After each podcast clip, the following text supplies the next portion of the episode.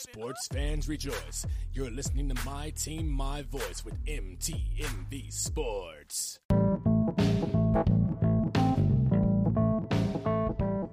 Hey, this is Basil Jackson of the Calgary Stampeders, and you're listening to MTMV Sports. Keep it locked.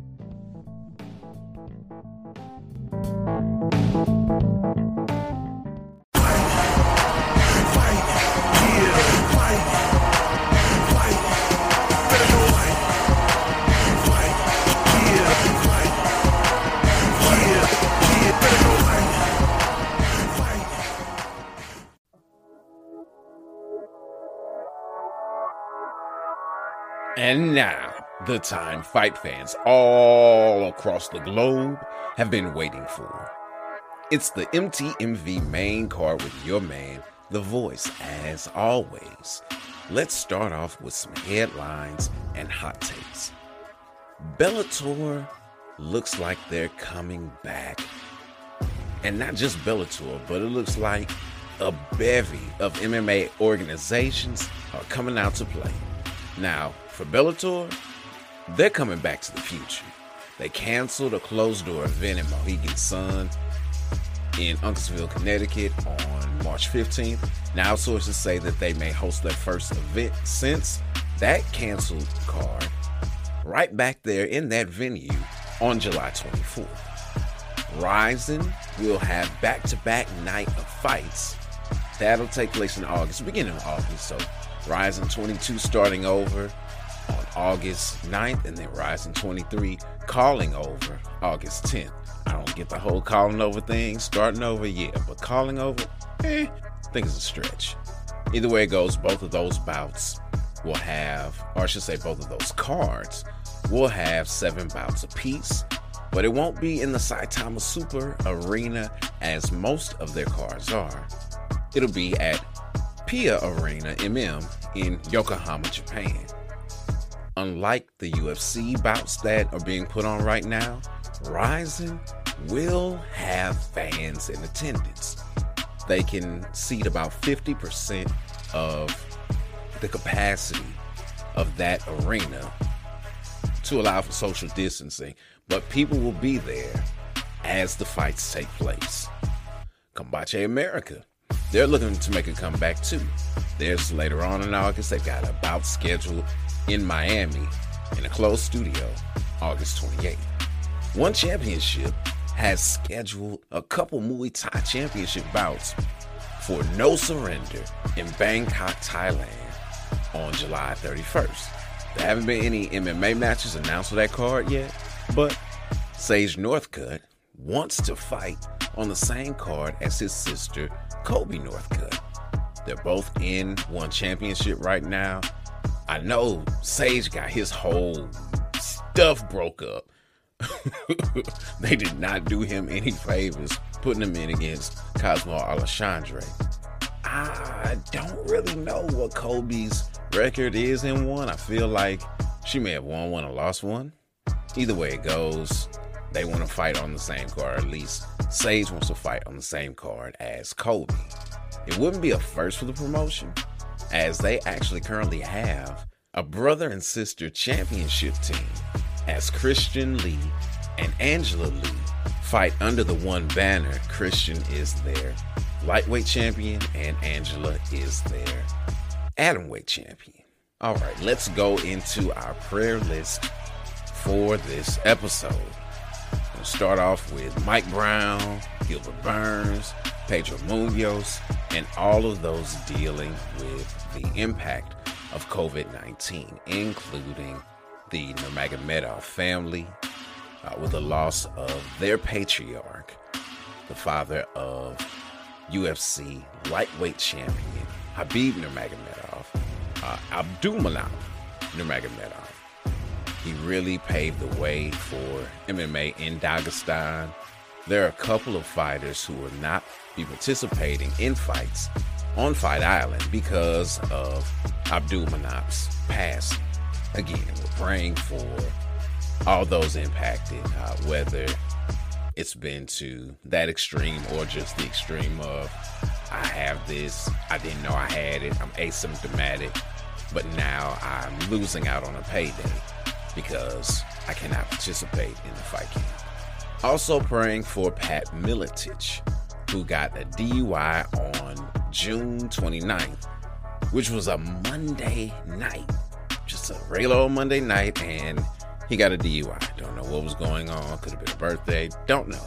Unfortunately, it's not his first infraction, as he was charged with the same thing in March of 2019. Mike Perry has been in the news and not in a good way. He pulled a Conor McGregor kind of deal, but worse. Obviously, in a drunken rage, he punched a senior citizen knocking him down to the ground and putting him in the hospital. Supposedly, he also hit a female in that restaurant that they were asking him to leave, which is what caused all the issues. Perry was charged with a Class A misdemeanor assault case, but the arrest warrant hadn't been issued as of yet. Again, praying for him, praying for those around him, praying for those he struck. It's just not a good situation. And yeah, praying for them. They, they all need help, specifically Perry. Now, the UFC had this to say about the situation. Quote, UFC is aware and troubled by the video that was released last night concerning Mike Perry. The conduct displayed by Perry is not reflective of that of our organization. Perry apologized for his behavior and acknowledged he was disappointed with himself that his actions may have reflected poorly on the UFC. I'm going to pause real quick before I continue reading the quote. Who cares about how it impacts the UFC? Hopefully, he's disappointed in himself for just doing something stupid that reflects poorly on him. But this is the UFC statement. We don't know. Haven't heard anything from Mike Perry as of yet. But yeah, who cares how it looks about the UFC? He's a person and he obviously needs help. Let's pick things back up. He further acknowledged that he believes he has some issues related to alcohol abuse and has informed UFC that he has committed to immediately seek professional treatment, including substance and behavioral counseling. At this time, UFC has informed Perry that he will not be offered a bout, and the parties have agreed to evaluate next steps for Perry following the completion of the treatment program. End quote. So that's encouraging that the UFC isn't just kind of leaving them out to dry, but that they're saying, look, you need help. We want to make sure that you get help. We're not going to enable you by giving you more fights so that you can make money and, and continue to while out. Like he said, he was like, you know, I want to, I want to go big time and, and do different things, and you know, I want to party. Well, that's not a good thing, and hopefully, this will help. Now, in brighter news, birthdays for this week, we have Shamrock FC's visionary Jesse Finney, former Strikeforce, Invicta, UFC, and current Bellator featherweight champion Cris Cyborg, one championship atom weight champion who we spoke about just a moment ago, Angela Unstoppable Lee, former UFC bantamweight champ Cody No Love Garbrandt, kickboxing great and head trainer for Thug Rose, Pat H.D. Barry, former boxing champ and MMA practitioner Anna the Hurricane Julaton, and TUF 27 teammates with the same birthday. Joe Giannetti and the violent Bob Ross Luis Pena. That does it for headlines and hot takes. Up next, some sweet science conversation in the old one two.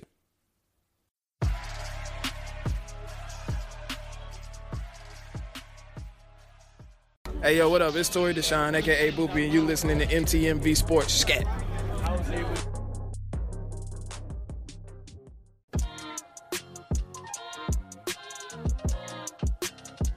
Time to go between the ropes and step into the squared circle for the old one two. And in boxing news this week, Matchroom Boxing is hosting a backyard boxing event. They're calling it Fight Camp, kind of like their own Fight Island, but it will be behind their headquarters, which I believe is Eddie Hearn's house. That will start July 25th with a show every single week for a month, culminating with the Dillian Whyte Alexander Povetkin heavyweight fight. That's not all though, as they will host their first post COVID US card in Tulsa on August 15th. It's headlined by a WBC flyweight title fight between McWilliams Arroyo and Julio Cesar Martinez. Plus, Cecilia Brækhus will be putting her WBC welterweight title on the line versus Jessica McCaskill. Shakur Stevenson's first fight since the quarantine was at 130 pounds. A lot of fighters, especially within boxing, have been doing catch weight bouts or been fighting at a weight class above what they would normally fight at just due to the restrictions of the quarantine, not being able to get the kind of camping that they want to, and things of that nature. Well, Shakur said after that fight that if he couldn't get a unification bout against IBF champ Josh Warrington, he will vacate the WBO title and stay a junior lightweight. A man of his word, upon finding out that Warrington opted for a Can fight, Stevenson decided he's staying at 130 pounds, at least for now. Marcellus Wilder stated that an autopsy report showed a dent on the side of his brother Deontay's head was caused by a blunt object in the last fight. This proves that Tyson Fury had loaded gloves, at least to Marcellus did. I've heard that Michael Spinks has a knot on his head from the brief encounter he had with Tyson decades ago. I'm not saying it's impossible for Wilder to have a dent, but I'm confident of two things. One, the results were not obtained from an autopsy. That's number one. Number two, it didn't come from a loaded glove.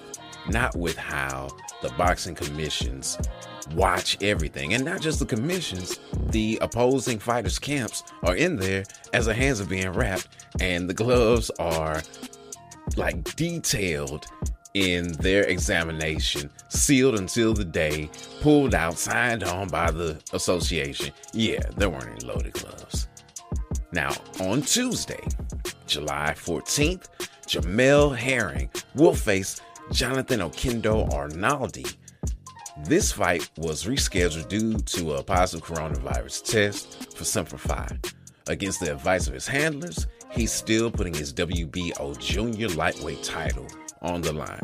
Side note Shakur Stevenson feels like he should be a number one contender for whoever the winner of this fight is. Now, the co main event on that fight card pits another COVID 19 rescheduled matchup between Mikaela Mayer and Helen Joseph. They will compete in a 10 round junior lightweight bout. On Tuesday, July 21st, another 10 round junior lightweight bout has been scheduled between Oscar Valdez and Jason Velez. On Friday, July 24th, Golden Boy hosts its first post quarantine fight card. It'll be headlined by one who many view as the consensus 2019 Prospect of the Year, Vergil Ortiz Jr. He'll be taking on Samuel Vargas at welterweight.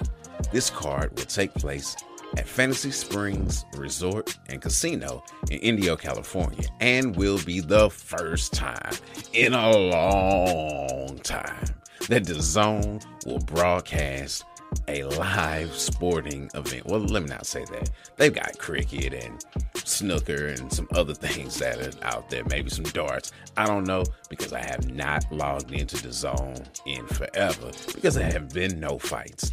And we're finally getting fights. So I'm looking forward to that. Also on that card, Shane Mosley Jr. will be a featured fighter. All right, time to step back through the ropes and out of the squared circle. Next, we'll get in a little cage time on the MTMV main card. Keep it locked.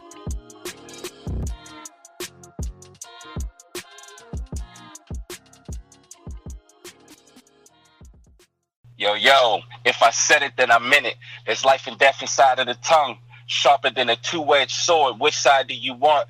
Big dog, Christ blooded. Yo, you probably your runt. When we touch down, we kicking it. You probably your putt. It's real. Look, look, this your boy Jarrell Golden, man, CEO of Imago Dei Records, and I'm chilling with MTMV Sports. And I suggest that you keep it locked. 48 coming soon too. Be ready. Young man, humble.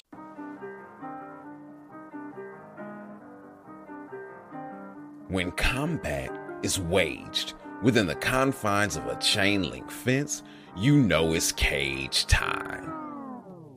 For this main card, I'm going to cover the main event and the Voices Marquee matchup for each of the Fight Island cards, with the exception of UFC 251. That's going to get the main card treatment. So we'll start off with the Wednesday night card on July 15th, which is headlined by 21 and 4 Calvin, the Boston finisher Kattar. He faces Dan 50K Ige. 50K is from Hawaii, trains out of Extreme Couture in Vegas, and is a Dana White Contender Series alum. He lost his UFC debut, but has run off five straight since then, including beating Edson Barboza, Mirsad Bektic, and Kevin Aguilar over his last three. Over that same time frame, the Boston finisher is 3 and 2, but got back on the winning track by knocking out Jeremy Stephens in his last outing. That moved his KO total to 11. Now he probably won't get to 12 in this one, as Ige has never been stopped. A win for Calvin keeps him with a number beside his name. A win for 50K, that's six in a row. And it should get him an even bigger name in a stacked featherweight division. The Voices marking matchup for this card pits 10 and 1 Abdul Razak Al Hassan, Judo Thunder, that's right, versus 9 and 1 the sniper Mounir Lazzez. Both are 4 and 1 over the last five. This is the first fight for the Ghanaian Al Hassan in nearly two years. He was on our prayer list because of a rape accusation, which the court threw out recently. All 10 of his victories have come by knockout. The sniper's making his UFC debut. He trains out of Team Nogueira Dubai, and all of his fights thus far have been in the Middle Eastern region. Like his opponent, he has a penchant for stopping his foes with strikes and has only gone to the judges once in victory. The fight has the greatest potential for producing a highlight that makes this the Voices Marquee matchup for this card. The July 18th card is headlined by a rematch for the featherweight title that was vacated by Henry Cejudo. 18 and 1, Deiveson Deus da Guerra Figueiredo faces 28 and 6 Joseph Jiu-Jitsu Benavidez. Again, Joe B heard that Figueiredo was talking smack about headbutting him. Now he wants to hurt him. He said it feels like Groundhog Day because he's trained so many times for title fights. And he just has to keep doing it until he gets it right. Well, we'll finally see if he's able to get it right this time because if he can't, that's got to be it for him. Both of these fighters were swinging for the fences in the first matchup. Jiu-Jitsu won round one, but the pace was so high, he was throwing so wildly, he was bound to fade. Deiveson came in extra heavy last time. Will the travel complicate him making weight this time? Is it possible that it may be easier in Yas Island because of the heat and humidity for him to make weight? His devastating knockout of Benavidez last time makes him really the uncrowned champion, but he needs to have a excellent showing, a definitive showing this time to leave no doubt who's the flyweight king. The fate of the division really is in the hands of these two men. If it's a lackluster fight, or if there's more question marks, this division, which has been on the chopping block over the past two years or so, may get the axe. The Voices marquee matchup for that card is the curtain jerker for the main card between 22 and 4 Alexandre the Cannibal Pantoja and the undefeated 11 0 1 Askar the Bullet Askarov. This is a flyweight bout, and this matchup was booked just in case someone in the main event couldn't go. Pantoja was told, look, you're going to fill in for either one of the combatants if they were to fall off. Now, Askarov came into the UFC with much fanfare. He was a ACB champion. Bullet is a ground specialist with all kinds of crazy submissions, including a twister. He knocked out three of his opponents as well, and really is a poster child for being able to overcome adversity as he is deaf. Only one of his victories has been by decision, but he did fight to a draw in his UFC debut versus Assassin Baby Brandon Moreno. He rebounded with a victory over Tim Elliott, and he's looking to stay undefeated against Pantoja. The Cannibal is a TUF 24 alum with twice as much experience as Askar, and he can do it anywhere. He's got 16 victories by stoppage. Half of those were by submission, the other half were by knockout, giving him an overall 72% finishing rate. He's shown that he can tough it out and go the distance as well. The possible title fight implications combined with a high level of artistry is what makes this the Voices Marquee matchup. The UFC is closing Fight Island on July 25th the same way they opened it, with a bang. You've got Shogun and Little Nog in the co-main event, which will be Little Nog's swan song. The Voices Marquee matchup is a heavyweight debut of the three-time light heavyweight title challenger Alexander the Mauler Gustafsson versus former heavyweight champ Fabricio Cavallo Werdum. Both fighters are in need of a victory, being 2 and 3 over their last five, and they're both riding two fight losing streaks. Alexander's trying to reinvent himself at heavyweight after retiring last year. Many of the things that gave him advantages at light heavyweight, like reach and power, may no longer be advantages at this new weight class. He's only an inch taller than the former champ, and everyone at heavyweight can crack. He should have the speed advantage, which would be very beneficial. Werdum, he's going to look to get this one to the ground. He's Cro Cop's former BJJ coach, a multiple time gold medalist at ADCC, which means he's right at home competing in Abu Dhabi. Between Werdum's USADA suspensions, his off color remarks, and his so so record, a loss, and he could be looking for a new organization to fight for. In the main event, it's a middleweight bout between former champion Robert the Reaper Whitaker and former welterweight title challenger Darren the Gorilla Till. This is the first bout that the Reaper has had since losing his title to Izzy last year. There were a lot of rumors surrounding his absence from competition, but he stated recently that he just needed a break. Between all the camps that he trained for, his inability to fight multiple times, like back to back times due to illness and injuries. He's just been going non-stop for years. It looks like he's been matched up in such a way as to get back in the title picture versus Till. The Gorilla was undefeated until facing Tyron Woodley for the championship. In his next bout, Masvidal gave him his first KO loss. Then served Leon Edwards a three-piece in the soda. Till was always big for the division, so it was logical for him to move up in weight.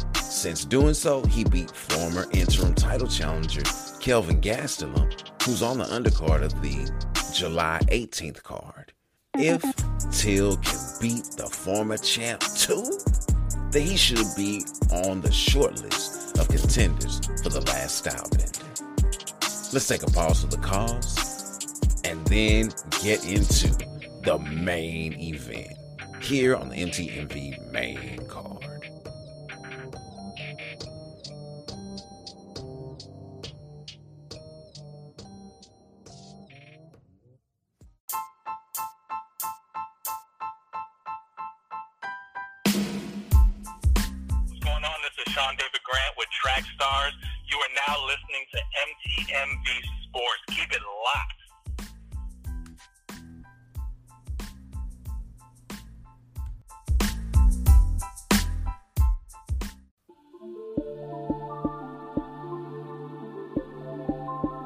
Red corner, you ready? Blue, what about you? Well, all right, it's time for the main event. In the main event for the MTMV main card, episode 128, we're doing things a little differently. Instead of just covering one fight, we're covering the entire main card for UFC 251, starting from the curtain jerk and working our way up. Now, I must add a disclaimer I'm recording this in the morning. I have not seen the weigh in results or anything of that nature. I checked around to see if anything had come in before I started recording. So, if any of these fights have fallen off the main card, uh, charge it to the time that I am recording this because I definitely don't want to give you all any poor information. All right, to my knowledge, the Curtain Jerker features Paige VanZant in the last bout of her UFC contract against Amanda Ribas. This is a flyweight bout. Most of Ribas' fights have been at strawweight.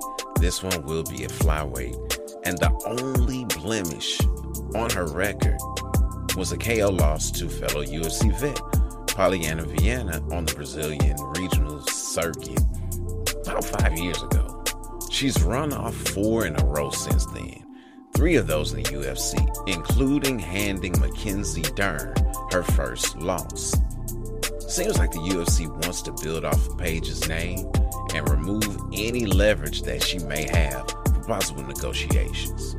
Paige has been very vocal about her dissatisfaction with pay and claims to have made more for Dancing with the Stars than she has in her entire UFC career. That says a lot, as her 46 to show, 46 to win contract was considerably higher than most fighters when she came into the UFC.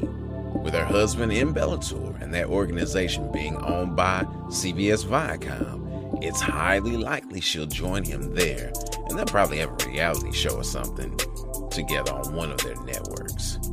The Voices Marquee matchup is a rematch of a strawweight title fight from 2019 between now former champs Thug Rose Namajunas and Jessica Bate Estaca Andrade. Thug Rose, after she lost, said that she was so relieved to no longer be the champion. She echoed the feelings and the sentiments and the statements of people like Anderson Silva and GSP before her. These people who've gone on these long title reigns and they were just relieved to be free of that weight. Now, Rose lost hers in only her second attempt at defending the belt. Her statement about it was very interesting. Now, granted, she had been through a lot, had all the foolishness of UFC 222 with the dolly coming at her. Now she's fighting in Brazil. So, yeah, she was dealing with quite a bit. She said that she feels good now, though. She's free of those things. Uh, she's relieved not to be the champ. She's just back to fighting for the love of fighting. She even switched up things as far as her camp was concerned and went to Minnesota versus doing it at home in Colorado. She said, Look, I know I was beating the brakes off of her in that fight, but I need to improve just because she was standing there and let me hit her doesn't mean that I don't need to improve, which is a very sober observation. And it also didn't say a whole lot about uh, Jessica, who also said, Look, I know I won the fight, but I cannot fight like that. One thing that does concern me about her mental state going into the fight, and I'm talking about Jessica Andrade, is that she said, I'm looking to move to Vegas I want to take more short notice fights, and, and I'll fight at different weight classes. I'll uh, fight up at 125 or 135. I just I want to be more active, and I understand wanting to be more active. But when you're focused on moving and fights past the one that's in front of you, that's generally when you get messed up. This is also her first fight since losing the title. Both of the ladies, neither of them have fought anyone else since losing the title. For Rose, it's an immediate rematch. For Jessica, it's a rematch, one removed from being knocked out by Weili Zhang. This is the voice marking matchup because I want to see how does Jessica react? How does Rose react? Will Rose be able to just pick up where she left off last time and just destroying Jessica? Has Jessica changed things up enough to, as Rose said, not stand there and let her punch her? So many different moving pieces. There are a lot of title implications here as well, especially for Rose. She's been looked at as one of the elite since the establishment of this division. She was on the Ultimate Fighter.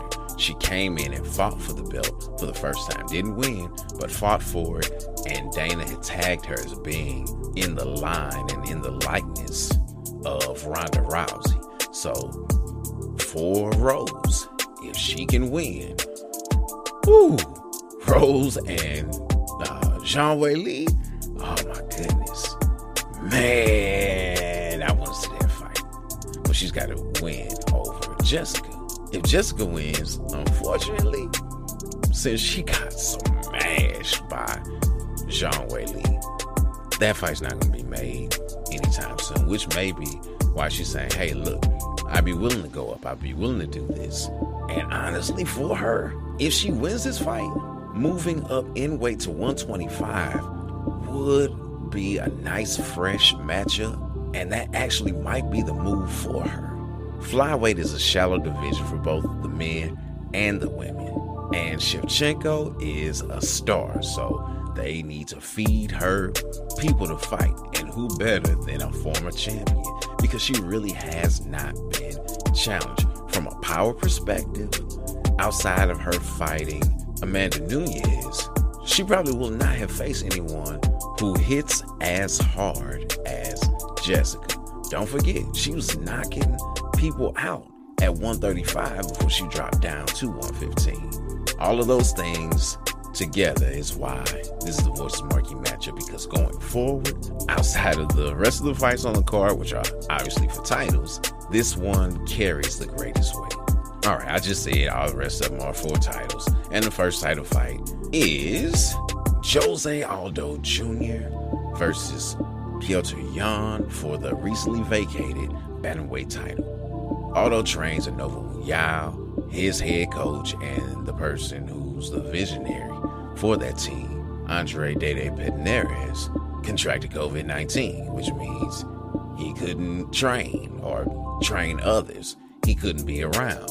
How did that impact Aldo's preparation? He was originally scheduled to face Cejudo, who's an Olympic champion grappler and consistently improving upon the Golden Gloves background that he had, to now facing Yan, who also has a boxing background, but an even greater one as a master of sport in Russia. And he relies heavily on his striking prowess as a method to victory. Aldo has had as many championship fights as Yan has wins. Now they trained together back in 2016. Yan came in and was there specifically to work on his ground game. Nova União is a famed gym for BJJ, so he came in to work on that. And Aldo was like, he was rough. He was kind of rough in his ground game, but they had an opportunity to train together at that point. Now, what Giannis said regarding Aldo is that I don't see any changes in his game since then, since we were training together. Yan is facing a legend in Jose Aldo Jr., though. But this is the second legend, and specifically the second WEC champ that he's facing in a row.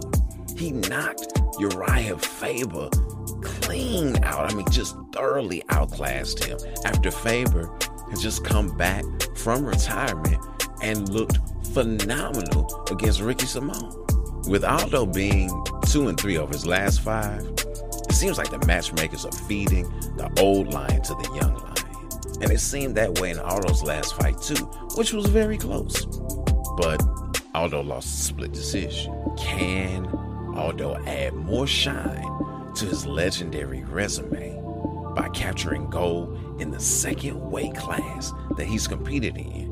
Or will it be No Mercy's coming out party? The next title fight is the co-main event, and it is an immediate rematch as well between the now champion Alexander the Great Volkanovski and the former champion Max Blessed Holloway. To prove it's not a fluke, Volkanovski said that he's going to finish Max this time. He specifically asked for this rematch. Max didn't, which is kind of a reasonable pause. It's like, okay, Max, we know that you're a warrior. We know that you're ready to throw down at any moment. But if this is not a fight that you were looking to have, especially in the midst of a pandemic, why do it? Well, we know why he's doing it. He's a warrior, said that, so he's going to fight anytime, anywhere. He's not going to allow something like a pandemic to be an excuse to keep him from. Now, folks thought that the fight was close. A lot of people gave rounds four and five to Holloway. I didn't. I gave him five, but I didn't give him four. And Volkanovski's coach, Eugene Bareman, as well as Volkanovski, they thought differently. They didn't really see it as close, which put a chip on Volkanovski's shoulder. I mean, it really has, uh, it's causing him to be real salty. And you can hear it in nearly every interview or opportunity where a camera's around he's just kind of talking. He's like, yeah, you know, and Max keeps saying that he thinks he won the fight. And I don't understand that. I don't get that. He didn't win the fight. I don't know how he could think he won the fight when I was beating him like that. It's showing that not only is it a chip, to me, it seems like it's bothering him that Max could think such a thing. Bareman said it was an exhausting camp last time, and that's why he didn't want the immediate rematch.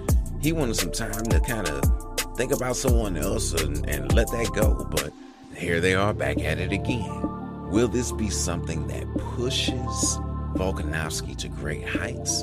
Or will he be complacent because he knows I beat him the first time? I don't really need to do much different. Now, Max says that the first time he saw his coaches was at the airport.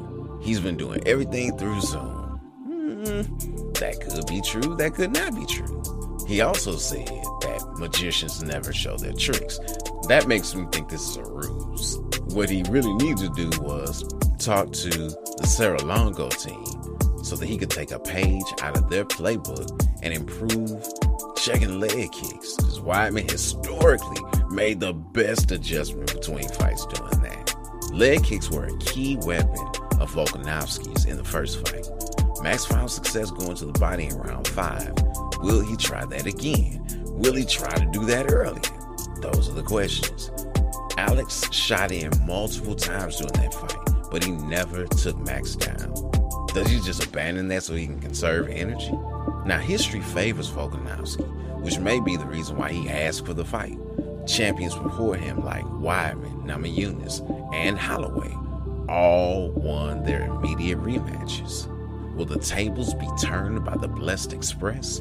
Or are we now in the Great Era? Now, the main event for this card, woo man, has me so excited. We've got Niger, stand up, that's right. The Nigerian Nightmare, Kamaru Usman, Kamarudeen Usman versus Jorge Gamebred Masvidal. And there are so many moving pieces to this fight and this story, which is what makes this matchup so exciting. Dana has been pushing for this fight all year long. After Jorge secured the BMF title and Usman beat Covington, Dana has been angling for this fight. He sent both of them to the Super Bowl, and I don't know if you remember the Super Bowl scuffle or not. Not the Super Bowl shuffle, but the Super Bowl scuffle that took place on Press Row. I mean, everything was built to it was like, ooh, yeah, want to see this fight. They going back and forth. It's like, ah, they, they gotta fight, they gotta fight, they gotta fight. And then the negotiations broke down. So when Gilbert Burns, teammate of Kamaru Usman, beats former champion Tyron Woodley, Burns became the number one contender. It's like, how you go from six to one by beating one person? Did he do so dominantly? Yes, yes, he did. But how are you number one? You're number one because Dana wanted to use you as a negotiation piece. He was using as a lowball Jorge, but Jorge is a star. And Monday, July 6th, was a year to the date of the star making performance where Masvidal got the fastest knockout in UFC history over Ben Askren. He then took the fight on six days' notice. Had to cut about 20 pounds in his hotel room. He's looking to get that done and he's ready to get that done. Now, he said that he has not been training for the fight, but Dustin Poirier let the cat out of the bag and said that Jorge was his main training partner for his fight, which took place just two weeks ago. He also talked about some of the wrestlers, the best wrestlers in the nation, that Jorge brought in to prepare him for the fight, even though the fight hadn't been signed. A key component to the recent success that Jorge has had has been his head coach, former WEC featherweight champ Mike Brown. Brown tested positive for COVID 19 though, so he's not in Abu Dhabi. How does that impact game Gamebred? His absence, him not being there. Masvidal said that he's in shape, but he's not in fight shape. He may be saying all that though to gain a mental advantage. And called out Usman recently saying, You're mentally weak. Ben Askren said that all this tough guy talk is really phony by the champ, which is why Jorge made that statement. The whole time, the Nigerian nightmare has been training, he's been training to face Gilbert Burns, a Brazilian Jiu Jitsu black belt who has improving hands, who he's seen mature in his game, and Burns equally saw Usman's game maturing because they trained together. That's who he has been focused on. The fight was made with Burns, and that caused Usman to leave Sanford MMA and the team and the coaching staff that he's had from the very beginning.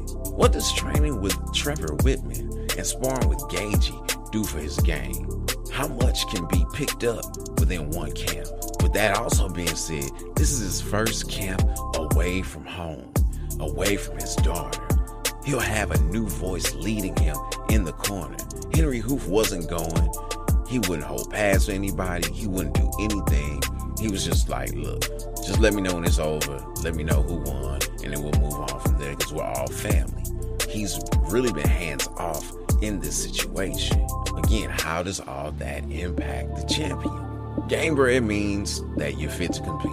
Gamebred Masvidal is making himself fit to compete, saying, Look, I'm ready to go anytime, anywhere. And he really has nothing to lose. If he loses, it was only on six days' notice. If he wins, he does this phenomenal feat that was only on six days' notice. Whereas Usman, yeah, he's got a six day notice thing as well. But because he's had a full fledged training camp, it's like, well, you should be in shape. You should be ready. Yeah, but I was preparing for a totally different kind of fight. Usman has so much to lose. He's never lost in the UFC. But how does that style switch impact him? More importantly, how does the on again, off again nature of the fight impact him? Burns' test was positive. It took them a while to get it.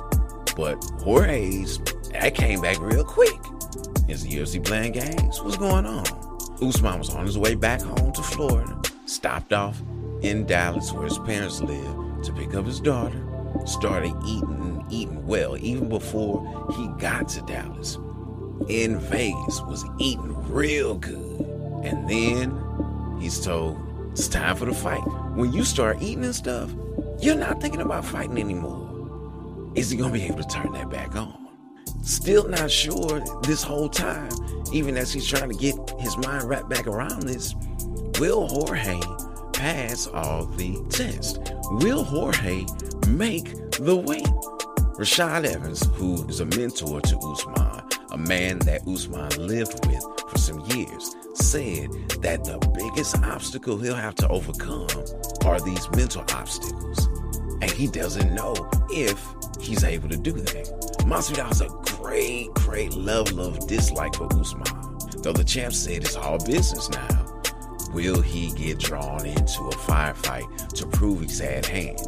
He went from saying, Oh, I'm going to ragdoll him in interviews to another one saying, I'm going to bless him with my hands all fight long. Which one is it? Because you can't do both. The nightmare seems to be putting on for the cameras to me, and that's not a good thing. The last vaunted striker that Usman faced, though, was Tyron Woodley, and he completely shut him out. Tyron is a D1 All American wrestler, but he could not hang with the grappling aspect of the game that Usman brought. Now Kamaru is facing another ATT striker, but one without the grappling pedigree. Will it be much different? Is he able just to implement that same strategy against Masvidal? This is shades of Diaz McGregor at UFC 196, as well as Rockhold Bisping at UFC 199. Will this be another legendary fight where the fill-in cements their stardom? We'll find out when the pin drops, the cage door locks, the thumbs go up, and they start the clock. Fight fans, thanks so much for tuning in. This has been episode 128 of the MTMV main card. Sports fans, rejoice. This is my team and my voice. Until next time, it's your man, the myth, the legend, the voice, host of the MTMV main card. Fight the good fight, and I'm sounding.